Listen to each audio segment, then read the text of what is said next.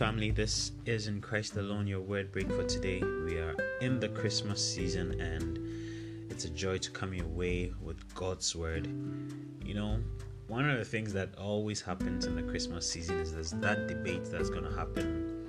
Um, Christ was not born on 25th December. Why do Christians celebrate? And it goes on and on. But there's one thing that I always say one word opportunity opportunity. You know, it's true that Christ was not born on 25th December. We may not have that reason to celebrate him on this particular date, but I always say that there's if there's any time that the probably the whole world, you know, uh, the whole world's attention is drawn to the birth of Christ. If there's any opportunity that is given to the Christian world to let the world know Jesus is, it's the season. Some of the places that are so opposed even to the gospel will have images of Jesus' birth, will have, you know, songs that will contain Christ's Christ's message, all in the name of Christmas, all in the name of holidays. For me, this is the best opportunity that Christians have. And so it may not be the date on which Christ was born. It may be you know controversial to try to say this is the season to celebrate his birth. We do not need to necessarily remember his birth specially. But if it's given us that opportunity for the world to hear about Jesus, we have to take it. And that's what I want to do this week. I want to talk about Jesus, this Jesus that the world is talking about at this at this time, at this season. This Jesus on account of whom there are holidays all over the world. Who is he? Who was he and who is he? And throughout this week and probably next week I'll be sharing about Jesus and what I what I'm titling this Jesus and I want to begin by letting us understand that Jesus is God. He came in the world revealed as God in the flesh. He is God, and it's so essential. Remember, let me read First Timothy chapter three, verse sixteen.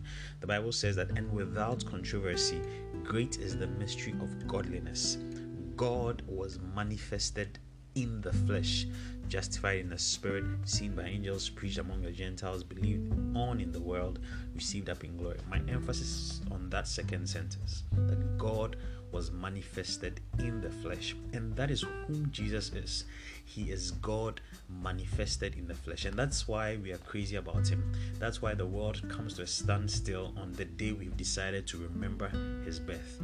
It is because that was God manifested in the flesh.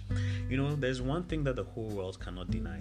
We may, you know, loudly oppose God. We may loudly try to say that God does not exist. We may be so opposed to the idea.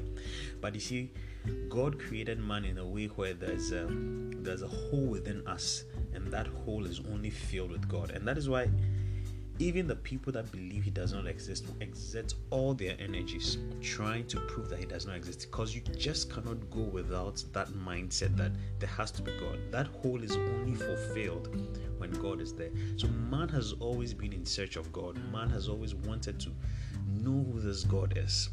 And we find that God revealed himself to us. He has shown us how we can know him.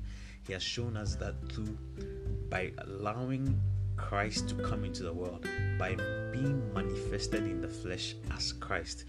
And so, if there's any way to know God, if there's any way we can understand God, if there's any way God has revealed Himself to us so that we can have a relationship with Him, it is through the person of Jesus Christ. It's through the person of Jesus Christ. The Bible says that He is the express image of God's person, He's the brightness of God's glory. And so, if we want to fill that void, that hole in man, then it has to be God. And if we want to find God, it's through Christ Jesus. No other person, no other creation, no other one that, you know, came out of God's creation. It is God that was manifested in the flesh as Christ, and He's the only one through whom we can have a relationship with God. I just want to share with you a few of the things that prove that truly Christ is God, and and I will just depend on what the Bible says. You know, one of the things that the Bible makes us realize is that Christ was not like an after an afterthought. He's not somebody that was born as just just came into the world and we decided to hail him as God. But he existed right from the beginning. He existed right from the beginning. When you read Colossians chapter 1 verse, verse 16, the Bible says that for by him all things were created that are in heaven and that are on the earth, visible and invisible. So you see that even in creation, before creation, Christ was there. And in, fact, creation happened through him. It says, For by him were all things created. When you read on, it says, Whether thrones or dominions or principalities or powers, all things were created through him and for him. So, in fact, the creation, the reason for the creation is Christ Jesus. That is why in Revelations he says that I am the beginning and the end. I am the first and the last. I am the Alpha and the Omega. The reason for the universe, the reason for creation is Christ Jesus. And so if you walk through this life and have no encounter, have no experience, have no relationship with Christ, then you have missed the point. Creation came by him and for him as well. And so I'm making the point that he, in fact, existed before creation. He is God. He's not just another created being. He's not just a mere prophet that we've decided to exalt. He's not just another man, a great leader. No, he is God. He is that person that fills the void that's in man's spirit. He's that person that is the reason for our very existence. And I encourage you to put your trust in Him. I'll share with you many other reasons why I say Jesus is God as I come your way again this week. Have a wonderful season. God bless you.